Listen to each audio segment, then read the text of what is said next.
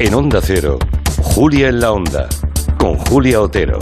Recuerden los aficionados a la información internacional que han dejado Fernando Arancón y Eduardo Saldaña una pregunta aquí en el aire, que es, después del Museo del Louvre, ¿cuál es el segundo más visitado del mundo? Si el Museo Nacional de China, los Museos Vaticanos o el Museo Metropolitano de Arte de Nueva York, que está ya en forma de encuesta en nuestra página de Twitter. A ver si lo averiguan. De momento no, no he mirado a ver cómo va la cosa, pero lo dejamos ahí.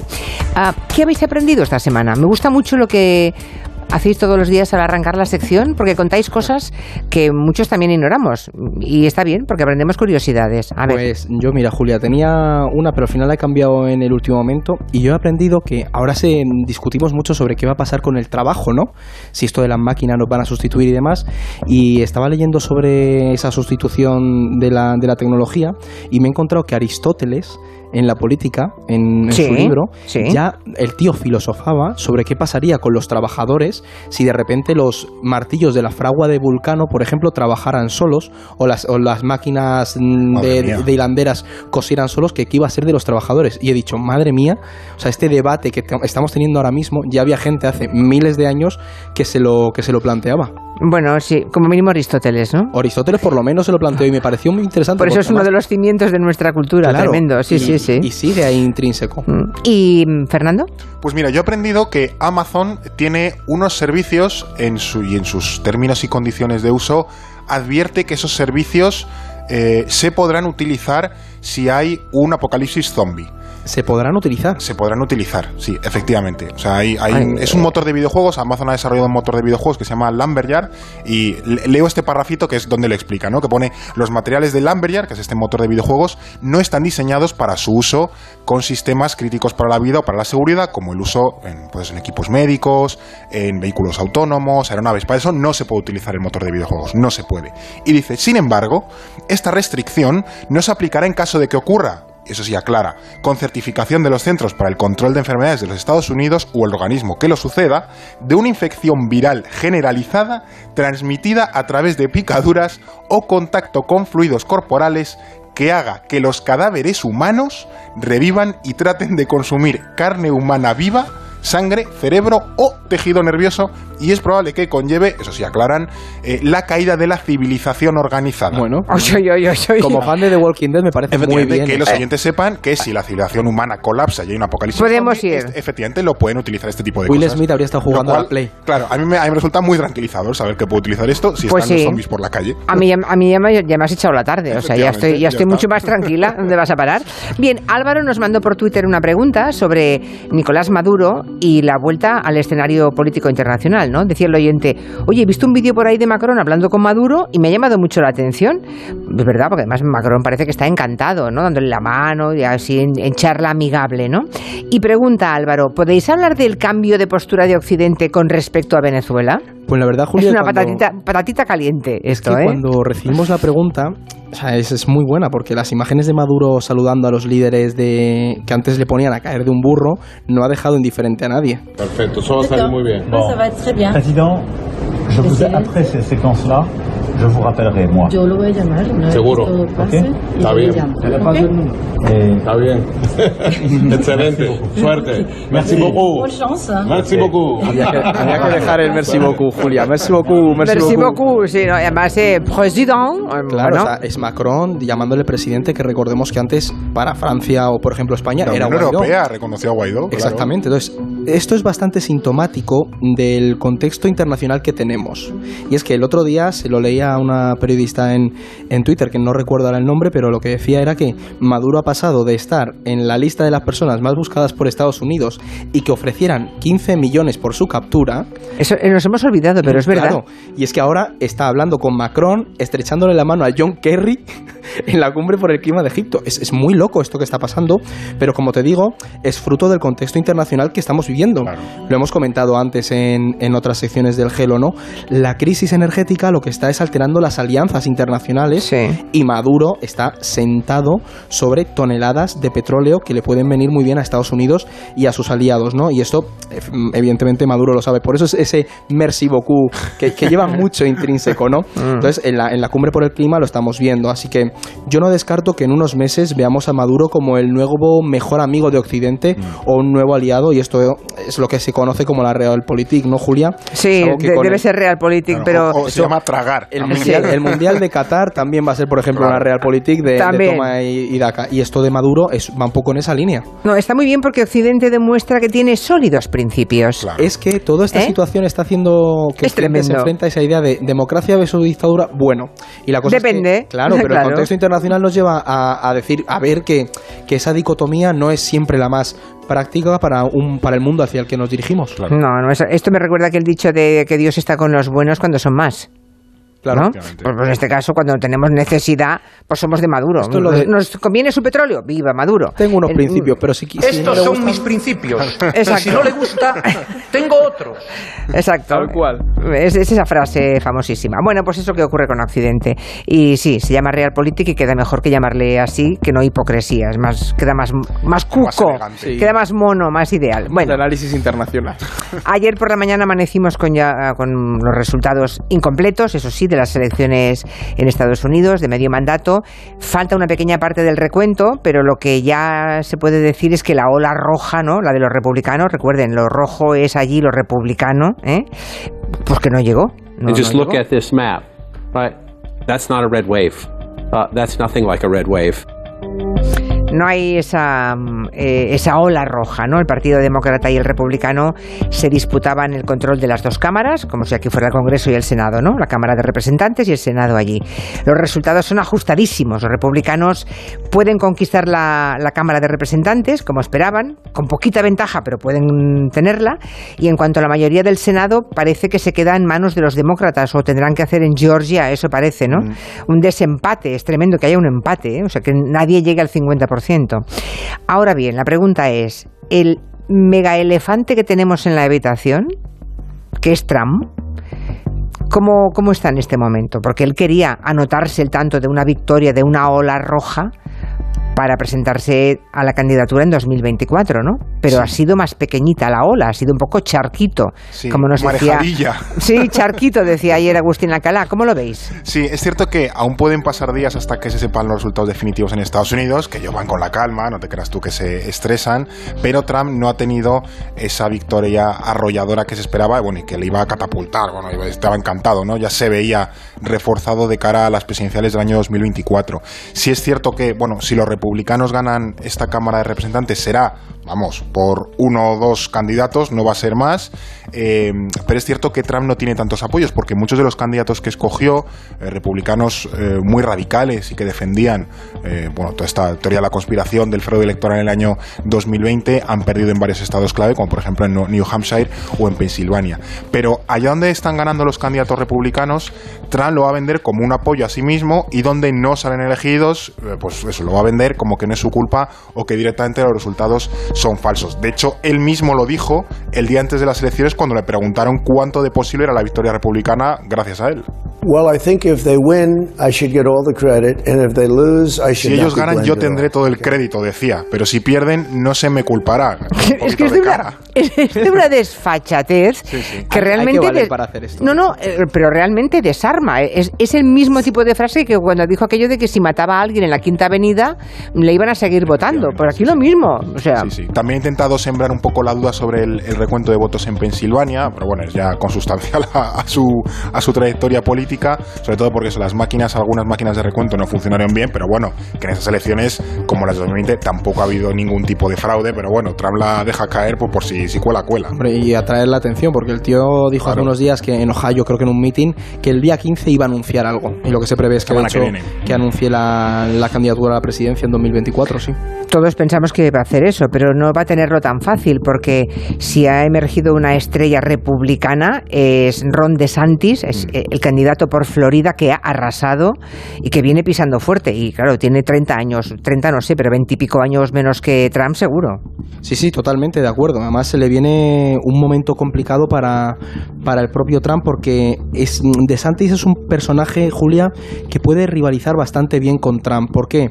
Porque es un político joven, de 43 años, ¿vale? Pero con experiencia ya. De hecho, Gobernador. Claro, gobernador de Florida, Florida. que es un estado clave, su, su victoria de nuevo le legitima aún más pero de todas formas aquí es muy importante que no pensemos que la llegada de DeSantis supone el final del trampismo, Julia, porque escucha lo que dijo en el discurso antes de ayer este hombre. Hemos abrazado la libertad, hemos mantenido la ley y el orden, hemos protegido los derechos de los padres, hemos respetado a nuestros contribuyentes y rechazamos la ideología del despertar. Nunca nos rendiremos ante la mafia del movimiento woke. Florida es donde Wake va a morir. Estamos viendo, Julia, que rechaza esa ideología del wokismo, ¿no? Que es esa izquierda eh, pro LGTB, mm, pro Antirracista, sí. ¿no? ¿Qué pasa? Que esto, eh, al final, lo que vemos es que aunque cambie de cara, el trampismo continúa. Es decir, esa semilla de haber movido al Partido Republicano a la derecha está ahí. Eso es algo que el los republicanos van a tener que lidiar con ello. Claro, bueno, y este hombre creo que mm, tiene detrás a la iglesia evangélica, ¿eh? Sí, sí, sí. Y además es bastante. No pensemos que. Como es la de Bolsonaro Trump- también. Claro, sí. que no pensemos que como se opone a Trump es más moderado o más blando o más suave. Al revés. En su agenda política y social, eh, Ron DeSantis es bastante más conservador que Trump. Lo que pasa es que Trump tiene ese punto excéntrico, que ya lo hemos visto multitud de veces, que le hace quedar como más radical, pero no lo Y es. DeSantis se mueve muy bien entre el votante latino. Claro. Esa, el ser gobernador de Florida hace mucho para atraer al votante latino. Como le pasaba a Marco Rubio en su día y tal, Mm. que tiene trascendencia. O sea que puede ser más peligroso todavía que Trump, ¿eh? O sea, no creamos que mm, sería en todo caso un lobo con piel, con piel de cordero, ¿no? Bueno, mm, vamos con los, con, el- con los, con los que están enfrente, ¿no? Con el partido, con los demócratas, con el partido de, de Biden, que mantiene el Senado, o eso parece que puede ser, ¿no?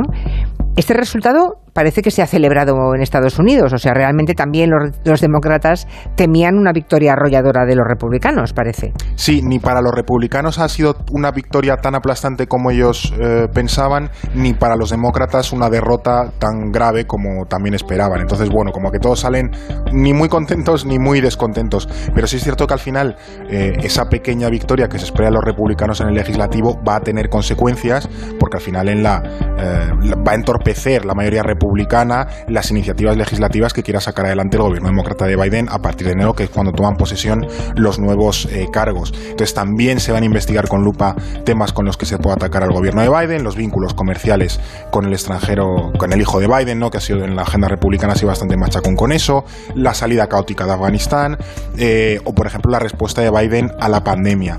Pero el partido en el gobierno, los demócratas, ha demostrado también bastante resistencia. Es cierto que han mantenido muchos escaños por ejemplo, al mantener el Senado, que era como uno de los de las plazas importantes, al menos no tendrán que enfrentarse dos cámaras legislativas en su contra, en contra del gobierno, Mm. lo que supone un respiro porque Biden ya ha dicho que los resultados no son tan malos.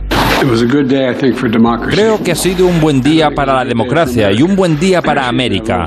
Nuestra democracia ha sido puesta a prueba estos años, pero con sus votos los estadounidenses han hablado y demostrado una vez más que la democracia es lo que somos.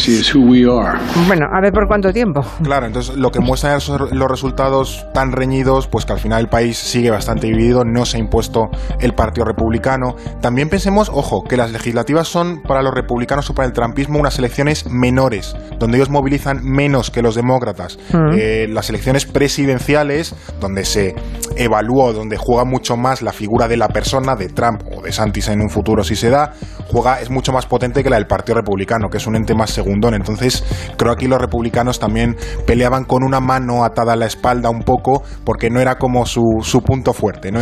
Ellos tenían que subir la colina. Habrá que ver si se presenta Biden, ¿eh? También le está dando vueltas. Ha dicho que se toma unos días para pensarlo. Yo tengo la sensación de que si se presenta Trump, Biden seguirá en la carrera, pero si los republicanos lo sustituyen por alguien más joven como ah, DeSantis, en, en ese caso, quizá Va- Biden se obligar, lo, sí, va a buscar. se lo replantee, ¿no? Está cascadete el Que señor. son dos años, a ver si, Hmm. si yo no quiero ser aquí un cenizo, en plan toco madera, A ver pero si llega y luego a ver si Claro. consigue Sí. otra presidencia de cuatro años. Sí, sí. Bueno, la semana pasada nos preguntábamos también si la ayuda de Estados Unidos a Ucrania, que se mide en miles de millones de dólares para defenderse de la agresión rusa, iba a seguir o no, porque dependía del resultado. Los republicanos o una parte de los republicanos se cuestionan qué demonio hacen ellos perdiendo dinero en, en Ucrania, ¿no? Pues exactamente, Julia. Además, de hecho, mm, los resultados eran muy importantes para Ucrania. O sea, los ucranianos sabían Es que uno de los grandes ganadores, ¿no? Ucrania de Es las que, elecciones. Claro, yo es a lo, que, a lo que iba a ir, que eso que ha dicho Fer, de que la Cámara, que no terminen de controlar todo el poder legislativo, en plan Congreso y Senado,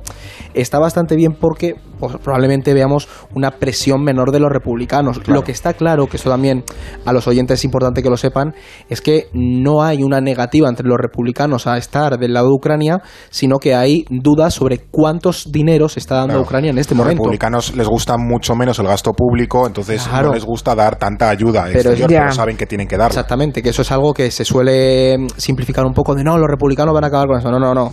Los republicanos tienen claro que sus enemigos son China y toda la idea de la Guerra Fría de Reagan y acabar con Rusia sigue muy presente en la, en la mentalidad republicana. Luego hablamos de, de Gerson, que parece que se están retirando los rusos. Digo luego, necesito un par de minutos, pero por mm, dar toque antes de cerrar el concurso. La mayoría de los oyentes, el 46%, cree que son los museos vaticanos lo- el segundo museo más visitado después del Louvre. El 30% cree que es el Met de Nueva York y solo el 24,1% cree que es el Museo Nacional de China. Aún tienen cinco minutos, bueno, cuatro minutos más para seguir votando. En Onda Cero, Julia en la Onda, con Julia Otero. ¿Y cómo lo detectáis antes de que entren? Pues con la tecnología Presence. Por ejemplo, detectamos si intentan sabotear la alarma con inhibidores y los sensores de las puertas y ventanas que nos avisan antes de que alguien entre. Y mira, Ana, estas cámaras tienen análisis de imágenes y así vemos si es un peligro real. Pero lo importante es que si pasa algo, nosotros respondemos al momento. Protege tu hogar frente a robos y ocupaciones con la alarma de Securitas Direct. Llama ahora al 900-272-272. ¿Harto de estar cansado? ¿No crees que es hora de un cambio? Revital. Revital con jalea real y vitaminas te aporta la energía y vitalidad que necesitas. Revital, de Pharma OTC. Si padeces insomnio, estrés o ansiedad por tener muchos préstamos, podemos ayudarte. Llevamos 15 años mejorando la vida a miles de personas como tú. En Agencia Negociadora encontrarás personas empáticas capaces de solucionar lo que tú no puedes, negociando con los bancos para que ya, el próximo mes, tengas un único préstamo y pagues hasta un 80% menos que ahora. Sin moverte de casa rápido y discreto. Si tienes casa en propiedad, llama gratis al 900-900-880. 900-900-880. Te cambiará la vida. Grupo Reacciona. ¿Picor en los ojos? Devisión Lágrimas es tu mejor opción. Devisión alivia los síntomas de irritación, sequedad y cansancio ocular. Devisión Lágrimas. Este producto cumple con la normativa vigente de producto sanitario. Hola, soy Rocío, locutora profesional y experta en poner voz amable, triste o indignada. Pero cuando me llega una carta de Hacienda me quedo sin palabras. Por eso soy de legalitas, porque sé que con una llamada un experto me ayuda a resolver lo que yo no domino. Hazte ya de legalitas. Y ahora por ser oyente de Onda Cero, y solo si contratas en el 91661, ahórrate un mes el primer año. Legalitas. Y sigue con tu vida. ¿Qué hablamos? ¿De, ¿De Gerson o hablamos de la cumbre de clima en Egipto? Porque no hay tiempo para las dos cosas. Pero bueno, me parece importante que los rusos anuncien que se van a retirar de la ciudad de Gerson.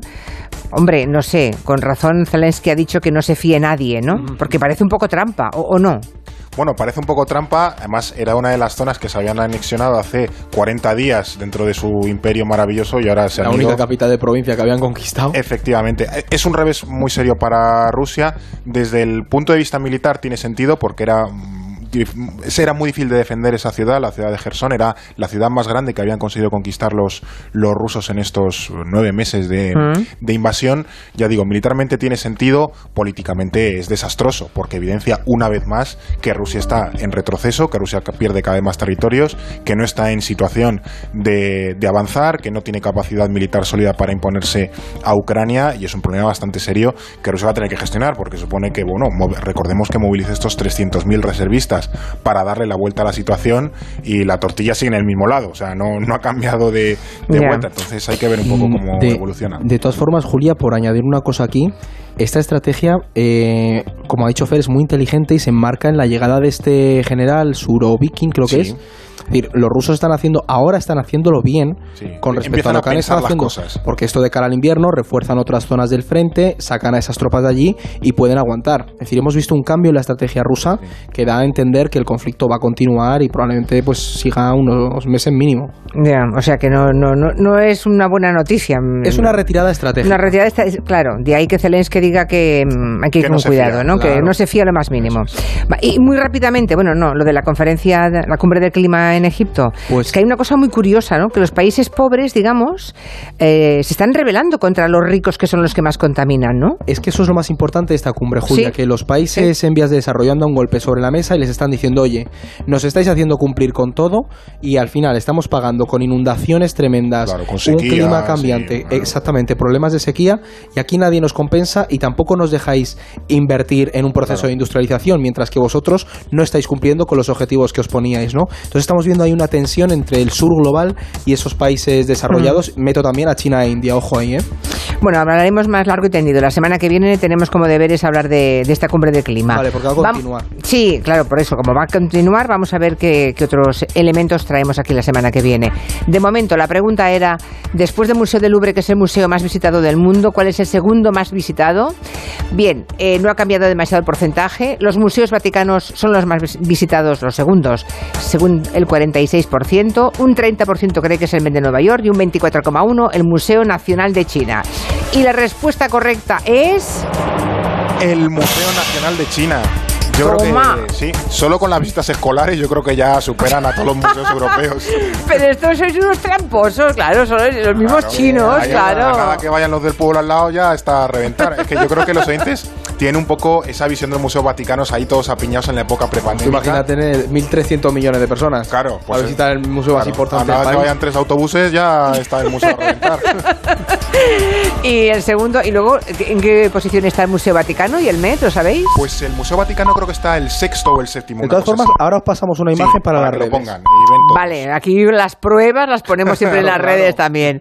Bueno, pues la, la opción menos votada era la real, el Museo Nacional Les de China. pillado. Sí, nos habéis pillado, qué malos sois. Ale, hasta la semana que viene. Adiós. Adiós. Un